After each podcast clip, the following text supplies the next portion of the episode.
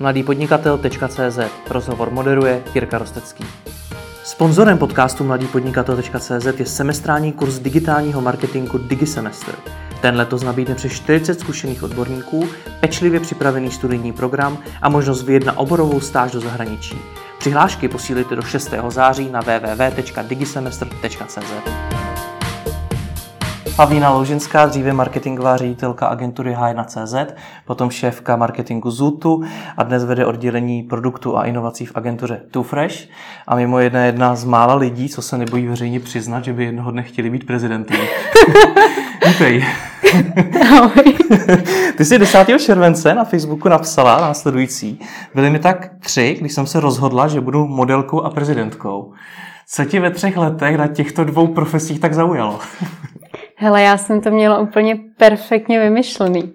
A nejdřív jsem chtěla být modelka. Uh-huh. A potom, až budu mít dost peněz jako z toho modelingu, tak budu jako doktorka. Budu mít tu jako doktorskou praxi.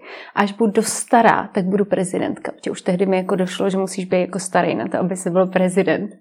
A, a měla jsem to takhle jako vychytaný. A myslím si, že že to byla moje, moje máma vlastně nepracuje, je, je doma už 30 let a myslím si, že tohle to byla jedna z takových mých jako reakcí toho, jak si naplánuju tu kariéru a, a nebudu jenom doma vařit svíčkovou. Tak... Takže se ti to nelíbilo, to, že je mamka 30 let doma? Hele, já si myslím, že je to jako skvělý, že byla, protože já jsem díky tomu měla úplně jako výborný dětství. Ale ty sama bys to nedokázala? Já myslím, že nikdy neříkej nikdy. Dlouho jsem asi si říkala, že ne. A pak jsem měla, minulý rok jsem odjela na LARP. Jmenuje se to Projekt Systém. Je to hmm. jeden jako, pro mě jako velká zážitková hra. A tam jsem se dostala jako do situace, kdy jsem musela obětovat svoji kariéru kvůli jako svýmu dítěti. Hmm. A udělala jsem to velmi přirozeně. A vlastně mi to tehdy přišlo jako ta nejlepší volba, kterou jsem mohla udělat. Takže hmm. a od té doby vlastně říkám, že bych to udělala. Ale co tě tehdy ve třech letech tak zaujalo na tom prezidentování? Protože tehdy ještě nedávali třeba House of Cards a podobně, tak co tě na tom tak zaujalo? Hele, já, moje máma říká, že já jsem vždycky jako by měla tendenci všechny kolem sekírovat a všechny kolem řídit, tak možná jako něco takového tam jako bylo. Ale z... asi to, že můžeš mít hezký šaty a někde sedět, já nevím. A je to teda pro tebe jako seriózní plán do budoucna, že by si se skutečně chtěla vydat touhletou cestou, nebo je to spíš legrace? Hele, um, já to říkám, ale říkám to kvůli tomu, že mě jako baví to říkat, protože to znamená, že máš velké ambice. Hmm. A, a možná nebudu prezidentka, ale myslím si, že jako něčím budu. Mm-hmm. A, a to něčím bude, bude velký.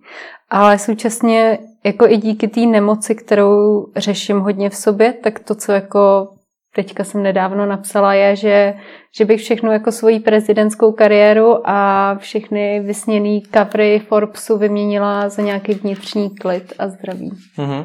Ty jsi tam psala něco v tom smyslu, že jsi si uvědomila, že ta holka, co si ještě rok, dva zpátky psala do popisku na Tinderu, že chce být Forbes cover girl a první česká prezidentka někde uvnitř mě umřela.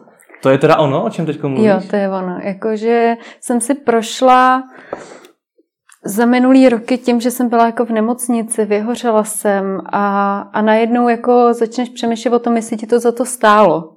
Hmm. A, a stále nevím, jestli mi to za to stálo. To je jako ta nejupřímnější odpověď, kterou dokážu udělat. Protože bych hrozně ráda měla ten příběh o tom, jak bych to dneska udělala jinak a jak bych uh, jako vůbec za ničím nehnala, ale není to vůbec pravda. Jako to hmm. hnát se za ničím je vlastně strašně zábavný. A a přesně mít možnost vystoupit na konferenci v Londýně a mít možnost budovat jako velký český startup jsou tak skvělé věci, že vlastně nevím, co by jako vyhrálo na těch vahách. Mm-hmm. Prozradíš, nebo chceš prozradit, eh, co tě potkalo se zdravím? Jo. Mě tři roky zpátky diagnostikovali kronovou chorobu, což je nevyléčitelný zánět střev. Znamená, je to autoimunitní onemocnění, což znamená, že to tělo útočí samo na sebe. Mm-hmm. Mě to tehdy dostalo skoro na rok do nemocnice s nějakýma pauzičkama a skončila jsem tak, že mi vzali část střev, vlastně asi dva roky zpátky.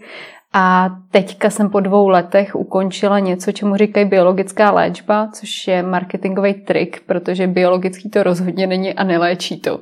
Ale jako to znamená, že každých 14 dní jsem si šla do nemocnice nechat píchnout injekci, která mi zničila imunitu a tím pádem to tělo tolik neutočilo na sebe a teďka musím hrozně zaťukat, protože ty testy vycházejí dobře a vypadá to, že je všechno fajn, ale, ale potom, co jsem třeba tři měsíce nejedla a byla jsem vyživovaná jenom skrz hadičku, která mi vedla do střev, tak je to něco, co si nechci zopakovat znova. Hmm. Tak to upřímně gratuluju k tomu, že se to lepší. jo. A tohle, co se ti stalo, to teda má nějakou spojitost s těma tvýma ambicema, nebo je to na tom úplně nezávisí, například se stresem a podobně?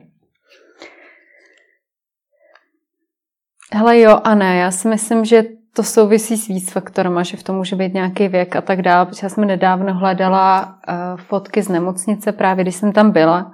A typická fotka, na který jsem, je, že jsem připojená ke kapačkám, mám přesně tu hadičku, co mi vede do střev, úplně strašné věci a současně sedím u počítače a mám zrovna Skype call do firmy. A takže myslím si, že tehdy nějaký prozření ještě jako rozhodně nepřišlo. A, a vlastně moje, já když jsem hnedka, co mě vypustil z nemocnice, tak moje první jako motivace bylo vrátit se zpátky a vrátit se co nejrychleji. Ale myslím si, že to bylo i kvůli tomu, abych si udržela jakoukoliv jako normálnost. Protože když máš takovouhle nemoc, tak myslím, že to nejhorší, co se ti může stát, je, že se tím necháš definovat. A vlastně necháš jako celý svůj život napsat tou nemocí. A já, když mi ji poprvé diagnostikovali, tak ten doktor mi říká, že si mám zařídit invalidní důchod. Že mám jako dát výpověď v práci a prostě vzdát, že ještě někdy budu pracovat. A já jsem tehdy říkala jako fuck off, až prostě budu mít pocit, že nemůžu pracovat, tak to udělám. Ale jako do té doby ne, protože to, co pro mě bylo strašidelný, byly ty mý spolubydlící na pokoji, který vlastně jediný nad čím přemýšleli je, jak nemůžou něco. A já hmm. vlastně chci přemýšlet nad tím, co můžu. Hmm. A, a zpátky k tomu zpomalení. To zpomalení pro mě jako je velký téma, možná i s věkem. Mě jako tenhle rok mi bylo 33 a říká se, že to jsou Kristovy léta a že to je jako věk, kdy se koukáš zpátky na to, co jsi dokázal a říkáš si, jestli jako je to dost dobrý a, a jestli to za to stálo a jestli vůbec nechceš něco jiného. A jasně, že jako v okamžiku, kdy je mi třeba 30, tak přemýšlím o tom, že bych chtěla rodinu a, a že vlastně jako jediný, co nechci dělat se svým životem, je jenom být v práci a že možná chci ráno chodit na jogu a možná jako chci chodit se psem do parku. A to by hmm. bylo hrozně hezký. Tak proč to nemáš dneska? Já chodím na jogu a chodím se psem do parku, takže, takže tak. Jako já, hele, já vím, že si to nikdo nemyslí, ale já mám pocit, že jako když porovnám svůj život teď a rok zpátky, tak jsem extrémně zvolnila. Mhm. Extrémně. Ale proč si to teda nikdo nemyslí? No, nevím, asi protože pořád dělám ty Instagram stories, na kterých to vypadá, že jsem pořád busy. Hmm. A to zvolnění dokážeš ho nějak víc popsat, co si třeba jako musela změnit, jestli jsi si třeba uvědomila, že si něco přehánila, že si něco, něco dělala třeba zbytečně a teď už to neděláš? Hele, můj nejhorší moment, uh, vlastně to je poprvé, co o tom mluvím, uh, můj nejhorší moment přišel minulej jako podzim, kdy, kdy jsem seděla sama uh, v bytě, úplně jako novým, kde jsem jako sama se tam nastěhovala. Uh, byla jsem těsně po rozchodu s klukem, v práci jsem byla totálně ve stresu, protože Vánoce v retailu a protože Vánoce v retailu, tak jsem se přestala bavit se všema kamarádama, protože jsem to nestíhala. A ten byt byl úplně nezařízený, já jsem neměla v ledničce žádné jídlo. A byla tam hrozná zima, protože jsem neuměla nastavit jako to topení. A vlastně najednou jsem jako, fakt jsem jako brečela, kouřila jsem, přestože já jako nekouřím nikdy, ale jako jsem to dělala. A vlastně jsem si říkala, že to je jako úplně napitel a a bylo to jedno jako z těch nejtemnějších míst, jako kterým jsem si prošla. A bylo to kvůli tomu, že jsem v celý svůj život nechala stát na té jedné noze. A to byla ta práce. A ve chvíli, kdy ta práce jako pro mě začala být extrémně těžká, tak já už jsem neměla jiný nohy, na který si stoupnout. Já už jsem jako neměla ten jako vztah, neměla jsem jako ty kamarády, nebo neměla jsem, já nevím, sport, neměla jsem to bezpečné místo v tom bytě. A a možná to jako jedna z největších lekcí, co teďka mám, je, abych měla ty nohy, abych se měla o co zapřít. Protože ne vždycky je to v té práci sluníčkový. A, a občas prostě je to napitel a občas tě to nebaví. A potřebuješ mít jako jiný nohy, kde si to jako srovnáš. Hmm. A občas ti to jako ne, neklape s tím klukem, tak potřebuješ mít zase jinou nohu, kde si to srovnáš. Tak možná ta moje jako největší lekce za ty poslední měsíce je dávat si pozor na to, abych měla všechno. Hmm. A tohle bylo i to, co ti zhoršilo, to, ten tvůj zdravotní stav, to, že jsi stála na té jedné noze a přestala si to zvládat? Hele, určitě uh, tehdy ten kron, to už je tři roky zpátky a to byla taková kombinace jako velmi nešťastných událostí. Uh, špatná diagnóza od mýho ginekologa, který mi nasadil léky, který, na který jsem měla alergii, který jako mi aktivovali nějaké jako pochody. Takže jako myslím si, že je to všechno dohromady, ale nebudeme si úplně zastřírat, že mých 16 hodin denně v kanceláři, včetně víkendů, tomu jako nepomohli. Hmm. No ale i přesto, protože to je ten moment, kdy jsi byla v tom bytě, kde byla zima, nebyl vybavený hmm. a tak dále, ten byl teda evidentně už ne potom všem, ale už byl potom asi nejhorším, čím si v rámci té nemoce procházela, mm. jestli jsem to dobře mm-hmm. pochopil. Tak proč si to i stejně potom všem po roce v nemocnici, po takhle velkých potížích nechala zajít tak daleko, že si brečela v bytě? Hele... To nevypadá, že jsi se poučila. Já teda doufám, že jsem se poučila už teď, ale jako, ale fajn. Um, já vždycky, když něco dělám, tak to dělám jako totálně naplno. Já jsem úplně jako fascinovaná tím, jako že mám jako fakt fokus kompletní a, a jako nedokážu to nedělat jinak, protože pak mám výčitky vůči tomu, že to nedělám správně. Hmm. A myslím si, že to platí nejenom na mojí práci, ale platí to jako na všechno, co dělám. A, a ve chvíli, kdy se jako do toho ponoříš, protože tě to tak neskutečně jako baví, tak přestaneš vnímat cokoliv kolem sebe, přestaneš jako vnímat ten jako ruch a jsi totálně v tom jako zapojený. A já vím, že tohle je jako, teďka, že jo, moji kamarádi čtou knížky, jako je hluboká práce, nebo radical focus, nebo já nevím co všechno. A tohle je přesně to, co mně se stane. A jenom já si nemyslím, že to je ta pozitivní věc, jako mm-hmm. je to pozitivní věc, ale má to i odvrácenou stranu mince. A odvrácená strana mince je, že přestaneš naslouchat sám sobě, přestaneš naslouchat sám svýmu tělu. A najednou prostě jako máš snap a vyhoříš. Jak si to ten moment uvědomit ideálně s předstihem, když nevnímám nic jiného než tu práci? No já doufám, že ten předstih jako budou pro mě ty nohy, že si je nenechám ujet. Že prostě, že tam budu mít tu, ten byt a tu jogu a toho psa a, a toho kluka a všechny tyhle ty věci, aby se mi to nerozjelo, protože ve chvíli, kdy si jako nechám ujet, tak, tak já najednou jako se ponořím do toho a, ne, a přestanu jíst a přestanu jako se zajímat o cokoliv jiného, než o tu práci. Hmm. Na druhou stranu, díky téhle vlastnosti, že jsem jako totálně fascinovaná jako tím oborem a tím, co právě dělám, tak dokážu být v tom dobrá protože tomu v tu chvíli dám úplně všechno. Ale dokážeš definovat nějakou hranici, co už je moc a co je ještě dobrý? Kolik třeba jako opravdu věnovat té práci a kolik těm dalším nohou? Já možná ještě, ještě jedna věc. Já teďka mám třeba pracuji čtyři dny v týdnu a mám to jako velmi cíleně proto, aby mi tohle jako neujelo. Mm-hmm. Tak možná jako to je taková ta moje míra, kterou já jsem si pro sebe našla. A ten pátý den tak dělám věci, které sice jsou práce, ale jsou práce tak trošku jako jinak. Hmm. Jak velký pro tebe osobně talento samotný pracovat jenom čtyři dny v týdnu je výstup z komfortní zóny? Protože předtím si pracovala neustále, tak jak těžký je pro tebe udělat takovouhle změnu? Jsi u toho šťastná, když ten pátý den nepracuješ? Hele, já jako pracuji, jenom nepracuji na, na svém oficiálním HPP, ale, ale pracuju. Já teďka poslední dobou hodně píšu články a teďka myslím si, že je docela novinka, že jsem začala jako fotit módu, takže dělám takové jako věci, jako kdokoliv jiný by tomu říkal práce. Já si myslím, že je to tak mizerně placený, že mám legální jako důvod tomu říkat koníček, takže takže vlastně práce to není. Jde, mě jde o to, jestli člověk, který má to, tu náturu a chce pracovat fakt 16, klidně víc hodin denně, tak jestli je vůbec schopný udržovat nějaký jako dlouhodobý spokojený vztah, jestli je schopný chodit na tu jogu a tak dále, nebo jestli se prostě dřív nebo později vybourá a dostane ho to do té nemocnice taky. Pro mě možná, já když jsem začala jako veřejně mluvit o tom, že jsem vyhořela a že něčím takovýmhle jsem prošla a tou nemocí, tak mi přišlo zajímavý, kolik lidí se mi začalo ozývat.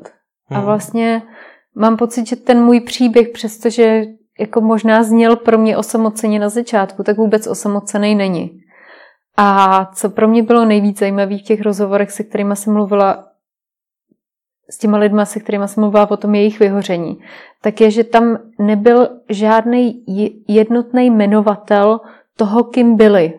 To znamená, že to byly, já nevím, holky samoživitelky, které mají vlastní firmu a manažery v korporátech a startupisti a a kluci, co odešli z korporátu, aby dělali ty svoji jako skvělý job a všichni vyhořeli.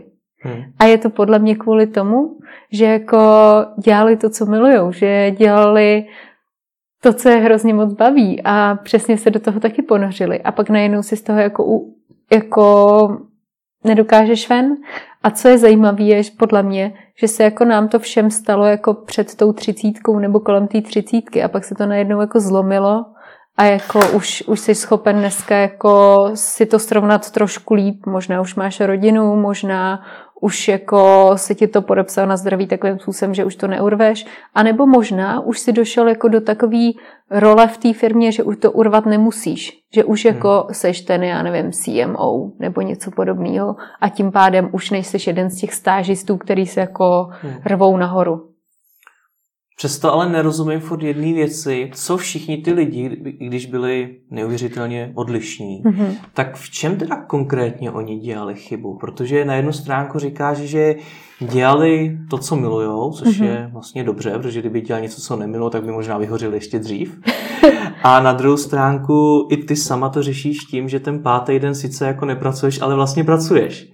Takže co, co je vlastně to špatný, co dělali? A co si třeba dělala špatně ty?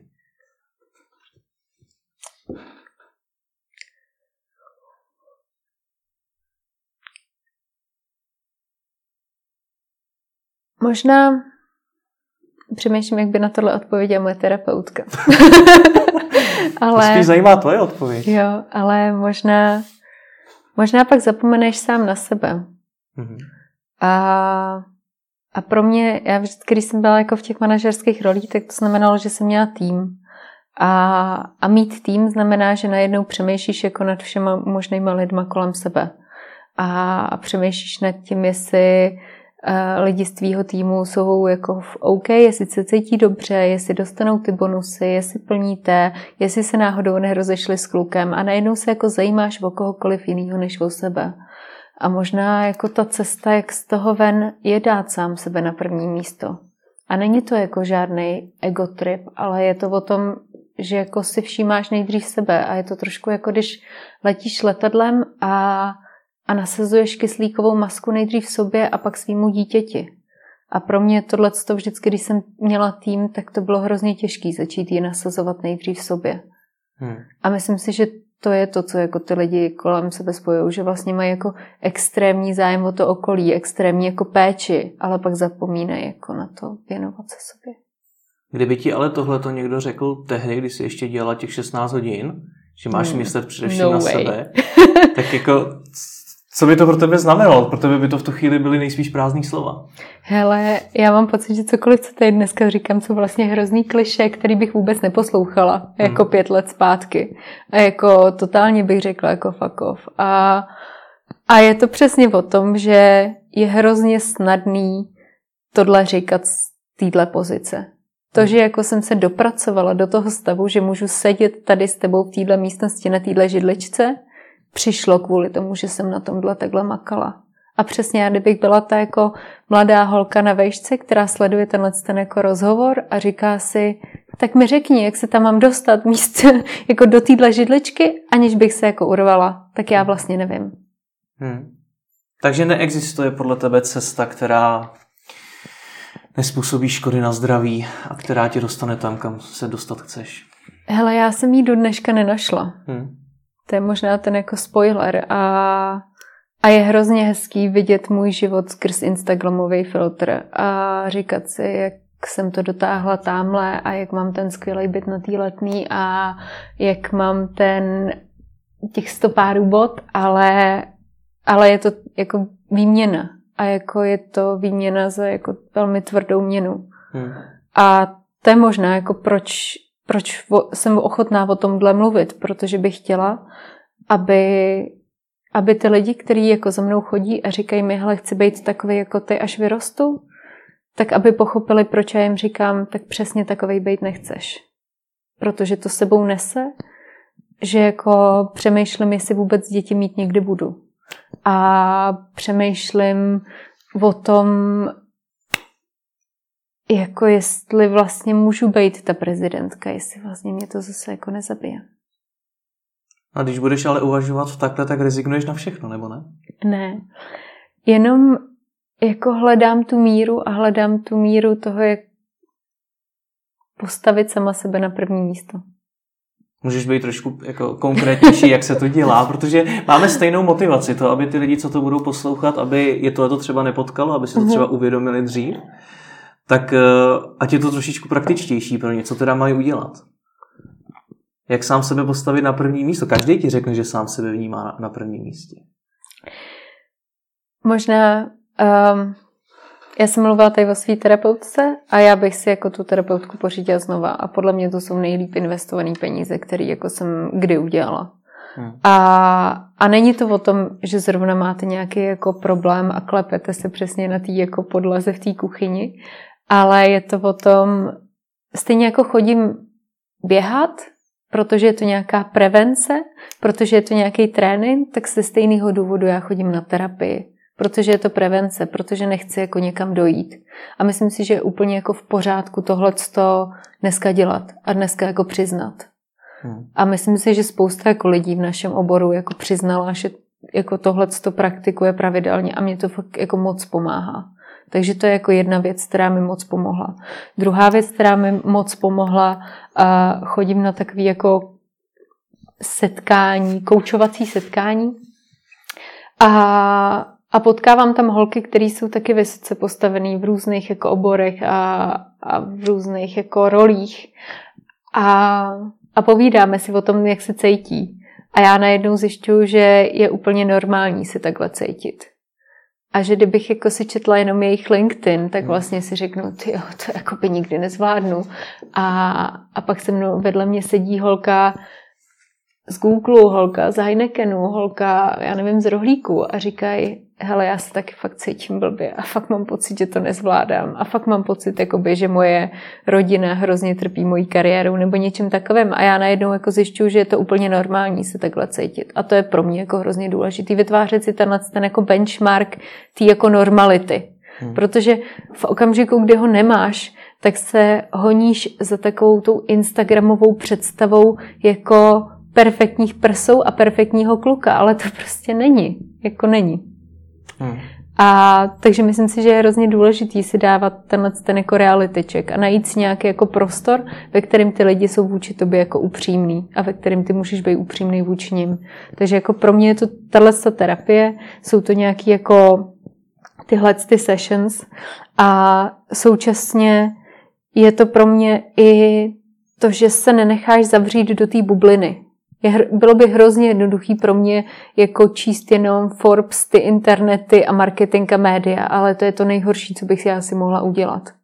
To znamená, že já čtu přesně jako cokoliv jiného, než tyhle ty jako tři média skoro. Ale proč? Nerozumím tomu, čím ti to pomáhá. Mm-hmm. Protože uh,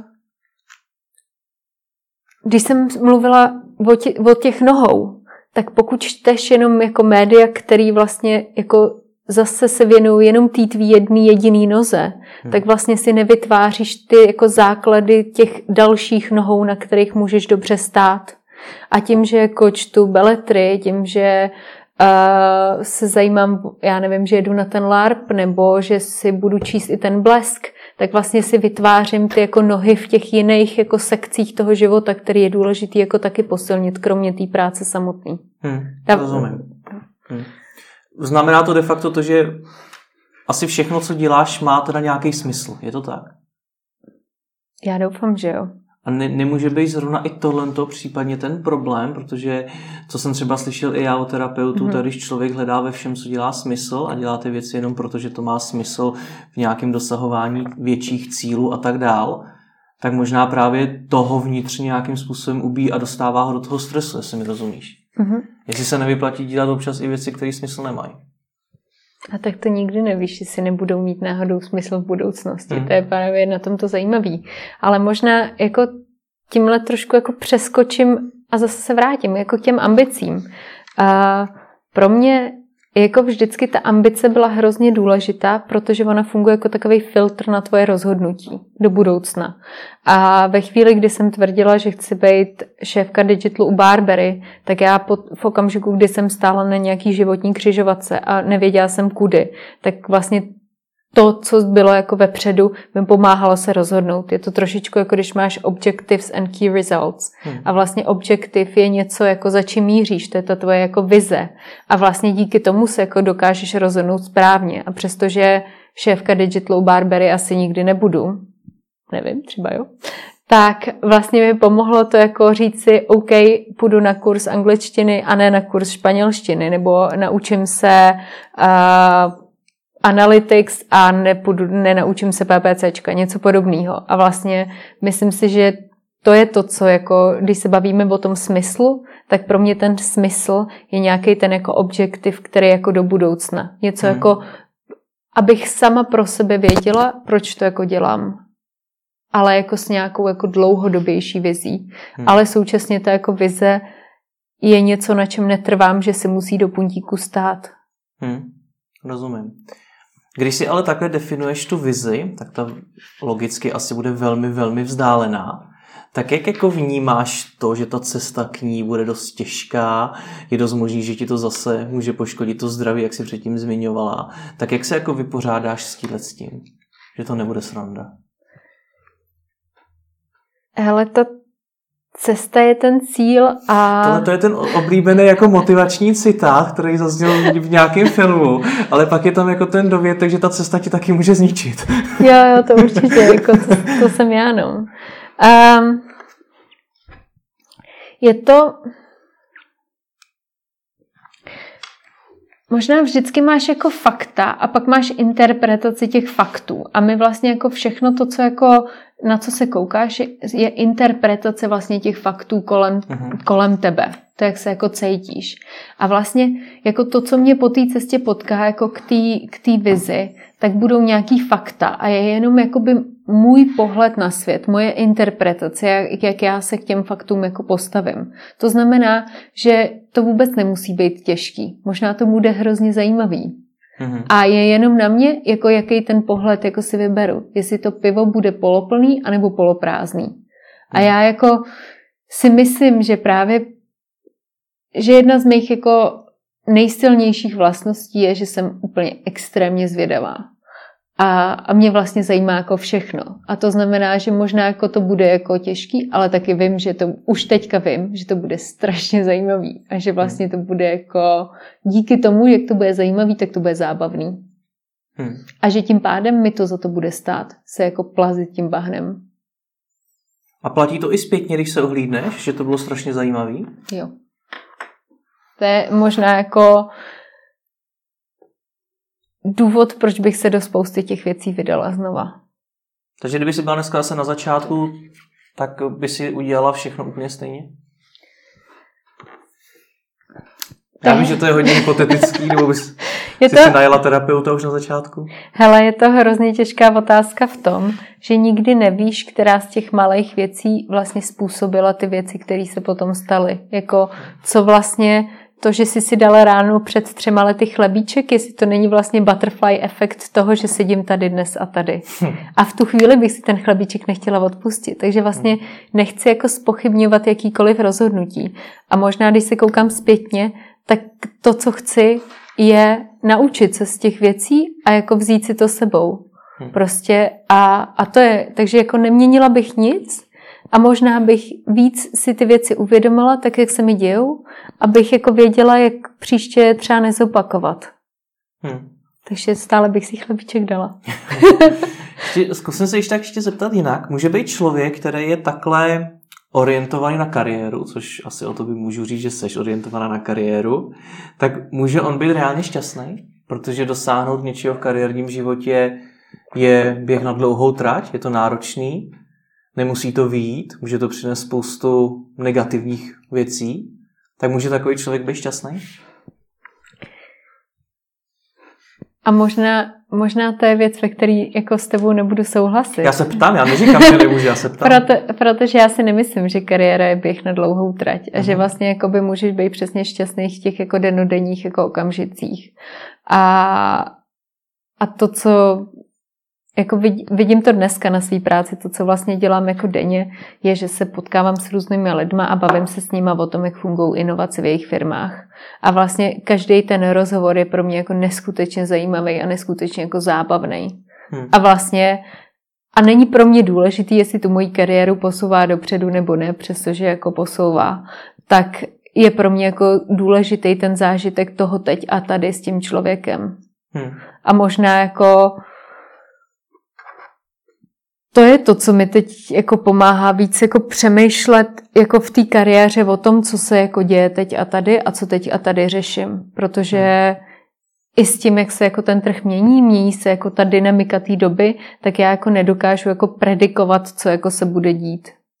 A, a možná hrozně hezky jako citát, co jsem teďka četla od Jeffa Bezose, bylo neptejte se mě na to, co bude, ale co si myslím, že nebude. Hmm. A vlastně já hrozně moc teďka jako přemýšlím spíš o těch věcech, jako který jako nebudou, než jako který budou, protože nedokážu jako predikovat. Rok zpátky by si neřekl, že budeme mít Insta Stories a že Snapchat už bude mrtvej. No ale to stejně nejsi schopná odhadnout do budoucna, co, i co nebude, i co bude, nebo jo? A protože jsem jako mizerná, tak stojí jako v, v těchto predikcích, tak stojí za to jako soustředit se právě na tu jako aktuální hmm. jako prožitek a tu aktuální zkušenost. Tam je ale takový jakoby rozkol v tom, že na jednu stránku říkáš, že máš nějakou ta dlouhodobou hmm. vizi, který chceš dosáhnout. Na druhou stránku říkáš, že nejsi vůbec schopná plánovat budoucnost a že se potřebuješ zaměřovat na to, co je tady a teď. Tak mm-hmm. jak dokážeš ty, ty dva pohledy dát dohromady? Protože to vypadá jako vlastně dva úplně oddělený eh, pohledy, který si protiřečej. Mm-hmm. Mož, možná zase jako použiju ty objectives and key results. A to teďka hodně řešíme. Ale že máš přesně ten objektiv, který je ten jakoby dlouhodobý, ten budoucí a to, co ti jako pomáhá, je takový to tvoje kormidlo, ten filtr na ty tvoje rozhodnutí. Uh-huh. A potom máš ty jako key results a ty jsou jako krátkodobí. To jsou krátkodobý projekty, krátkodobý mise. Který by měly vést k tomu hlavnímu velkému cíli? Který doufáš, že povedou k tomu uh-huh. dlouhodobému cíli. To myslím si, že je to důležitý.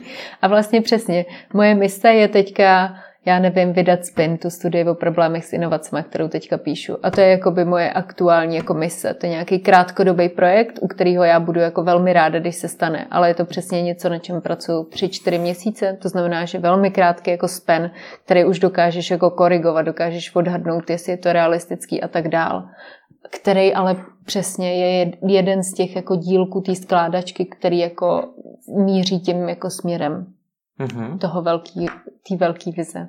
A vlastně z toho rozhovoru do teďka nevím, co je pro tebe ta velká vize. Jestli to chceš říct, samozřejmě tě o toho nebudu nutit. Hele, já jak jsem dřív měla jako tu vizi definovanou velmi jasně tím jobem přesně, že budu jako šéf Digital Burberry nebo že budu ta prezidentka nebo něco podobného, tak myslím si, že teďka je, je tam pro mě ta vize jako taky jasně definovaná, ale je víc filozofická. A je filozofická v tom, že si přeju jako vnitřní klid a přeju si jako práci, u který se nikdy jako nepřestanu jako učit a nepřestanu být jako nadšená z těch věcí kolem sebe. Hmm. A, a možná je to takový, jako když se tě někdo zeptá, když je ti šest, no to čím budeš? A ty, ty nedokážeš říct, že jednou budeš UX designérem, protože nevíš, že UX designéři existují. No. A proto já vlastně dneska nechci jako říct, že budu UX designérem, protože vlastně moje práce, kterou možná budu mít, tak ještě neexistuje.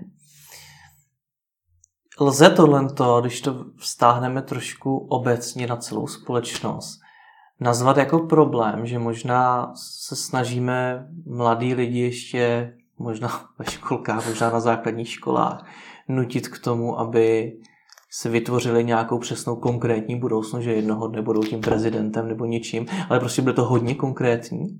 Myslíš si, že to je chyba, že to je to třeba po dětech chceme? Když sama si došla k tomu, že to možná nemá smysl a je lepší být trošku víc filozofický. Já to třeba po stážistech, který se u mě chci, ale chci to po, něm, po nich přesně jako v těch jako filozofických intencích toho jako té vize, kterou hmm. jako oni mají. A chci, aby mi řekli, hele, jednoho dne bych chtěl dělat marketing pro FMCG, nebo jednoho dne bych chtěl jako se zabývat UXem, ale taky se vždycky ptám na to, proč. Protože myslím si, že co je jako zajímavý, když já dneska dělám jako spoustu jako rozhovorů s lidmi, který budu uvádět na WebExpu a jedna jako z otázek, na který se ptám vždycky, je, čím chtěli být ty lidi jako malí. A pak to porovnáváš s tím, čím jsou jako dneska. A, a je hrozně zajímavý, jak je to vlastně podobný. Takový jako té filozofie, té věci. Hmm. Může být konkrétnější, v čem to je podobný? Jo. Teďka třeba jsem mluvila s, eh, s jedním klukem, Kristof, bude na WebExpu, je to programátor a na WebExpu bude mluvit o tom, jak eh, designovat pro hlasem ovládaný gadgety, to znamená třeba Amazon Alexa. Tak jak mhm. vlastně, jak tam funguje UX, jak to celý jako programovat a tak dál. A tenhle ten kluk mi řekl, že jako malý chtěl být telegrafista. Což vlastně úplně jako přesně je to o tom, že jako vysíláš něco jako zvukem. Zvukem měníš věci kolem sebe. A přitom jako tohle jako v do, tomu klukovi je 45.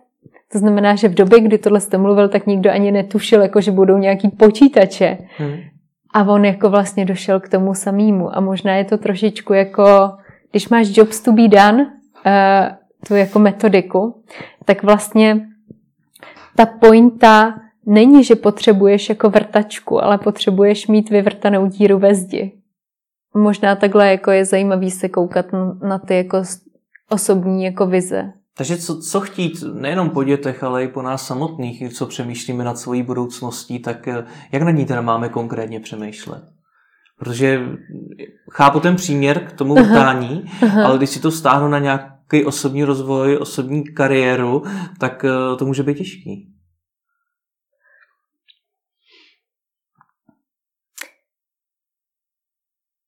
Podle mě je hrozně důležitý přemýšlet o tom, co, co tě dělá šťastným, i když tě nikdo nevidí.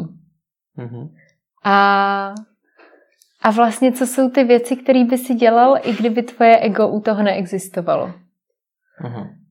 A a vlastně z těch si jako vytáhneš potom esenci, která je jako základem k té tvojí jako vizi. A teďka jsem extrémně ezoterická, což jako je strašný. Ale, ale vlastně, když se koukneš třeba jako na tu moji kariéru, tak jestli je tam jedna jednotící linka, tak to je, že jako vyprávím příběhy a odmala vyprávím příběhy. Já jsem jako a šla studovat literaturu vlastně původně a, a pak jsem studovala anglistiku, kde jsem jako zase dělala literaturu a potom, když jdeš do marketingu, tak vyprávíš ty příběhy a když děláš brandy, tak vyprávíš příběhy a dneska jako když jako píšu nebo když někde mluvím, tak zase vyprávím ty příběhy a vlastně ta hmm. esence tam pořád zůstává stejná. A myslím si, že jako ve chvíli, kdy o tom začneš jako přemýšlet, když se o tom na to začneš soustředit, tak tu svoji esenci tam velmi jako rychle najdeš. Hmm. Chápu, ale když se dneska zeptám hodně mladých lidí, nevím, jakou máš zkušenost ty, co by jako chtěli, čím by jednou chtěli být, nebo v čem vidí ten svůj životní smysl, tak je velmi často odpověď nevím. A není to... Není to tím třeba, že se jako často bojíš to jako říct. Protože já jsem se jako potkávala s tím, když jsem jako říkala, jako čím chci být, velmi jako jasně, nebo co jako chci, tak uh, jsem hodně o sobě slyšela, že jsem jako nafoukaná kráva s velkým egem. Protože jsem si to jako velmi jasně definovala. Hmm. A je jako velmi tvrdá zkušenost, jako stoupnout si do místnosti plní lidí a říct, tak já si být prezidentka. Jo, přesně. Je to jako, najednou to zvedá ty obočí, najednou to jako hmm. vytváří ty jako příležitosti pro ten rozhovor a potřebuješ si být podle mě jako v sobě hodně srovnaný. A jako řekni mi, kdo z nás v 16 byl jako vnitřně srovnaný. Myslím, že vůbec nikdo. A... To z nás vnitřně srovnaný dneska. to, je, to je taky otázka. Takže si myslím, že to jako chce ty koule a že vlastně třeba Ono to možná s tím trošku souvisí, ale jako otázka, kterou často dostávám jako na téma jako female empowerment a veškerý jako proč není víc žen ve vedoucích pozicích a podobné jako tyhle věci. Tak já jsem někde četla uh, výzkum a tam říkali, že kluk se hlásí jako uh, na pozici v okamžiku, kdy splňuje 60% jako nároků, které jsou hmm. vypsané v tom obsahu inzerátu. A holka se tam hlásí až ve chvíli, kdy splňuje 100%. A myslím si, že je hrozně důležitý vlastně jako u těch mladých lidí, aby si uvědomili, že těch 60% je stále OK, protože jako často, když píšeš ten inzerát, tak si vysníváš ty jako jednorožcový světy, které možná nejsou. A, a že vlastně jako důležitý si říct, hele, tak jo, tak já do toho jdu a mám ty koule do toho jít. Hmm. Já ještě čtu tvůj blog, ano. tak mi právě připadá, že ty se možná vnímáš, možná mě opravíš, je to můj dojem, trochu jinak než jako většina holek z hlediska tvýho uvažování o tvým vlastním osobním rozvoji. Je to tak? Myslíš si, že jsi v tohle tom uh, v něčem jiná? Doké, jak uvažuješ do... nad, svojí budoucností?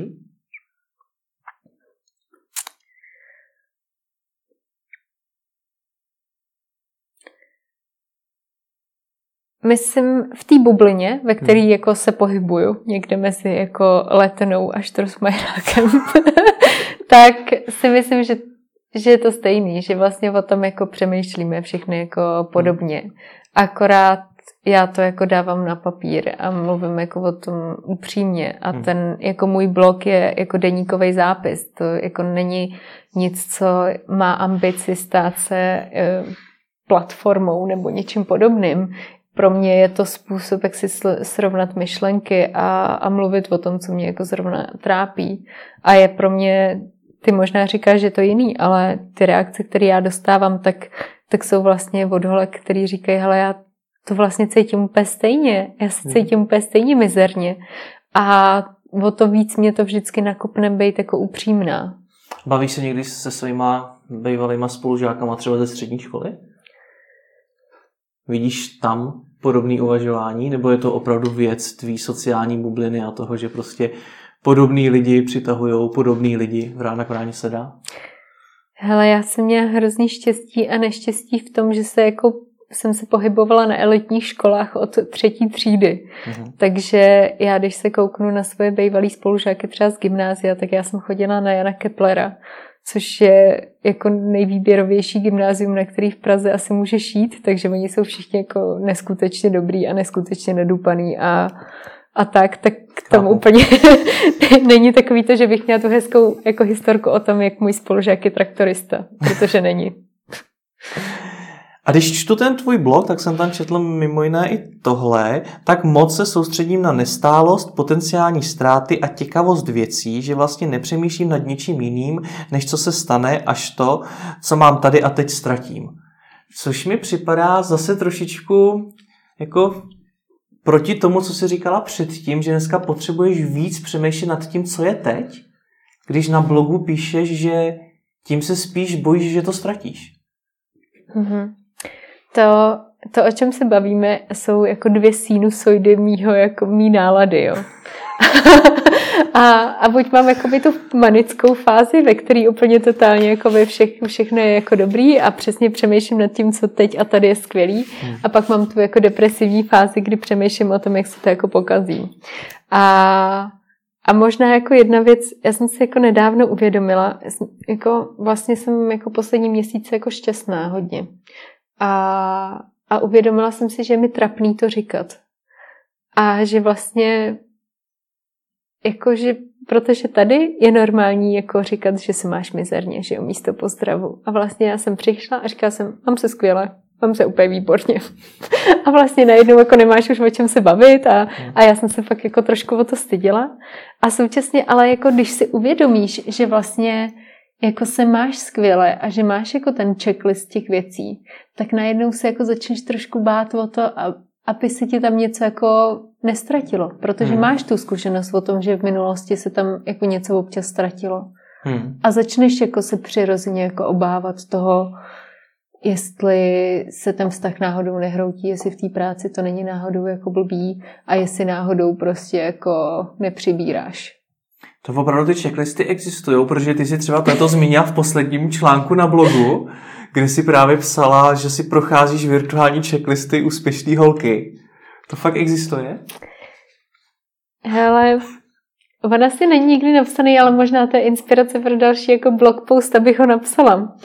Ale Myslím si, že vše, jako a teďka budu generalizovat, ale asi správně, a že všechny o tom přemýšlíme, o tom, jak mít ty perfektní byty, které vypadají jako z Pinterestu a jíst ty paleo gluten-free věcičky a prostě mít jako kluka, který má čtverečky na břiše a současně byl na coveru Forbesu a současně mít tu jako skvělou práci, která je jako what you love a současně mít ty jako dlouhý řasy a šatník plný nezávislých návrhářů, který neníčí planetu Zemi. Ehm, jako víš co, otevři si jakýkoliv holčičí časák a všechno tam najdeš. A není to možná o tom, že ty sama nad tím vším až moc přemýšlíš? Ježíš, určitě moc přemýšlím, ale, ale přemýšlím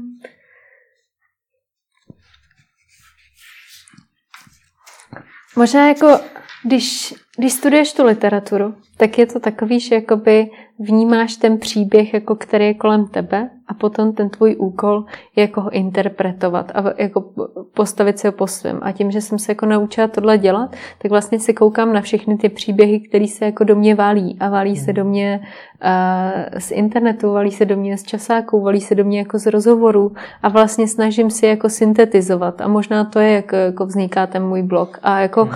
přirozeně interpretuju, co se tam jako děje. Hmm. A mluvím o tom, jak to na mě jako působí. Hmm. Chápu. Ještě bych se tě chtěl zeptat na jednu věc. Jsi zmínila svůj věk, 33 let. Ano. Uh, nemáš děti? Ne. Což je, vnímám ve společnosti velký tlak, že by holka měla ideálně mít děti do třicítky. Jak to je to téma vnímáš ty sama? Hele, možná těžší téma nenajdeme u mě, ale je to daný i tou nemocí, protože uh, ve chvíli, kdy jsem byla pod těma chemickými lékama, tak jsem o tom ani jako nesměla přemýšlet. A současně ta nemoc jako ti, ti tvoří určitý jako překážky, který otázka je, jestli jako někdy překonám. Takže jako pro mě ten tlak je jako v tom, jak si ho na sebe jako vytvářím, jestli mám ještě čas a není to jako čas, jako jestli mám čas celospolečensky, jestli jako je trapný ve 33 ještě nemít dítě, ale je to čas o tom, jestli vůbec ještě moje ty střeva to zvládnou a jestli vůbec jako ta medicína mě jako dokáže jako tam dostat, abych to zvládla. A to je o čem jakoby hodně přemýšlím a co je pro mě jako citlivý téma. Na druhou stranu si myslím, že, že dítě nejsou nový boty a že prostě je extrémní zodpovědnost toho jako mít a jako přinést to a že prostě ten můj úkol v okamžiku, kdy jako to má přijít, tak je vytvořit mu jako ten nejlepší možný jako prostor světa A, a já třeba nechci být svobodná máma. Já nechci jakoby mít dítě z umělého oplodění nebo nějaké takovéhle jako věci, které jako neodsuzuju, ale prostě pro mě to není cesta. Já jako chci mít tu rodinu. A jakoby je to tím pádem jako souhra tolika faktorů toho, že, že moje zdraví bude OK, toho, že budu mít jako partnerský vztah, který jako, ve kterém chci zůstat, kterýmu věřím, toho, že moje životní situace bude OK, je vlastně takový jako mix, že jako čekám, kdy jako přistane a je možný, že nikdy nepřistane, ale nebude to proto, že jsem jakoby kariéristická mrcha, která se proto nerozhodla. Hmm. Jakoby já bych děti mít chtěla a, a nikdy jsem jako neměla ani tu teenage rebelii o tom, že je mít nechci. Jako vždycky, vždycky jsem to chtěla.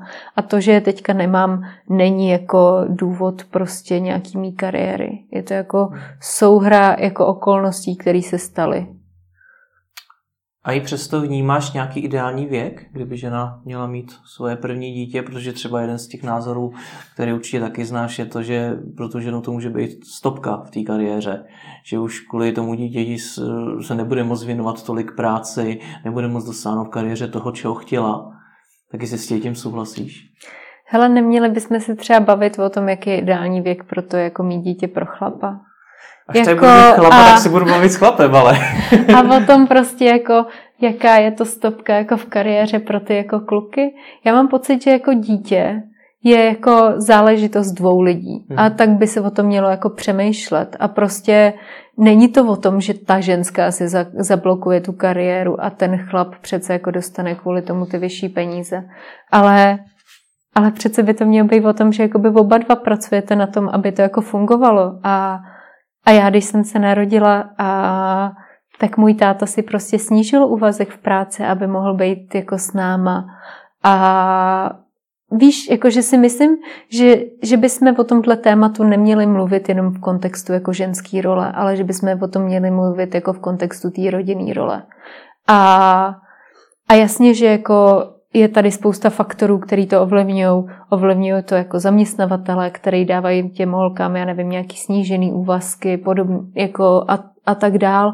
Ale jsou současně tady i role jako třeba toho, jestli vůbec dneska máš jako možnost dát děti do jeslí, do školky, jestli vůbec jako existuje tenhle ten jako ekosystém, který ty vlastně holky jako podpoří, aby vůbec se do těch prací jako mohly vracet. Že jako si myslím, že ta jako debata celospolečenská se dneska jako odehrává v hrozně malých jako výsecích toho, kde by vlastně měla se jako odehrávat. Hmm. A je pro mě jako těžký o tomhle mluvit, protože jsem jako bezdětná a nemám tu jako reálnou zkušenost toho, jaký je to vracet se do práce a tak dál. Ale současně mám kolem sebe jako spoustu holek, který jako se vrátili do práce velmi jako hezky a vlastně jako, ale je to přesně díky tomu, že měli jako ekosystém, který jako podporoval, že měli jako skvělýho manžela nebo skvělýho kluka vedle sebe, který vlastně jako řekl, hele, já tady jsem a fakt jako udělám všechno pro to, aby jsme to společně zvládli. Měli jako zaměstnavatele, který řekl, hele, to jako mít dítě není jako mentální postižení, jako my chceme s tebou být a současně jako měli i třeba i ty babičky a ty školky, které jako tomu jako dali. Za to odpověď bych tě nejradši zatleskal.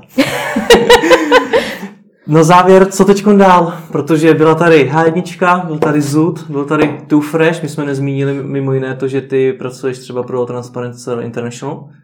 Co teda dál? Hele, dál... Máš dál. nějaký teď ten spíš jako krátkodobý plán, co bude? Hele, můj teďka úplně super krátkodobý plán je, že, že v tu Fresh pracujeme na té studii o inovacích, takže tohle to rozhodně bych co, co nejdřív chtěla dostat ven nebo co nejdřív během podzimu bych to chtěla dostat ven, protože myslím si, že to fakt jako extrémně zajímavé, co se nám podařilo jako nazbírat za data a potom samozřejmě ty jako data jako převádět do praxe. To znamená, že to, co jsme se naučili na téma organizational design organizací nebo a, jak vlastně inovaci vůbec jako do firmy přivíst, jak, jak ji vybudovat, tak tohle je teďka moje jako role, ten krátkodobý cíl Jako hmm. ty informace a ty jako vědomosti, kterými jsme díky tomu tomu načerpali, tak jako předat dál a současně jako aplikovat do nějaké jako reální podoby. A z transparenci, to, že si to zmínil, tak tam třeba teďka děláme na ko- kampani proti korupci ve sportu. Mm-hmm. Takže to myslím si korupční víceboj se čtvrtníčkem a slábusem, hmm, takže z toho mám velkou radost, že, že tohle co děláme. A a možná z takových těch maličko bizarních věcí, o kterých moc ještě nemluvím, tak od září mě začnete potkávat na stránkách Ženy a život jako módní redaktorku. To, to je taková perlička na závěr. A nemáš toho zase, to, zase moc? Ale ty zníš jako moje máma totálně. Ale ne, hele, nemám. Prostě pro mě jako... Jest, jestli nějak chápu svůj brand a, a nějak chápu své jako cloud score a všechny tyhle ty věci, které s tím jako plynou, tak že je to jako možnost, jak dát hlas lidem, který ho jako třeba obvykle nemají. Hmm. To znamená, jako, že pro mě je důležitější jako ten empowerment, než to ego. A, a jako ten fakt, že prostě můžu být jako součástí jako správní rady Transparency International znamená, že můžu jako upozorňovat na nějaký uh, věci, které by měly se dostat do celospolečenského kontextu, jako je třeba ta hmm. korupce ve sportu. Ten fakt, že, nevím, pracuji s mladýma módníma návrhářema, je zase způsob, jak jim půjčit jako svoje sociální sítě a dostat jako do popředí. Hmm. A ten fakt, nebo jako i, i, i stážisti, se kterými pracuji, tak pro mě je to způsob, jak jim něco jako předat. A, hmm. jako, a to je to, co je ta moje role. Moje role jako učit lidi jako vyprávět příběhy, které teprve napíšou. Tak ať se ti v tom daří co nejlíp, ať jsi šťastná, hlavně ať ti slouží to zdraví. Děkuji. A díky ti moc za rozhovor. Děkuji.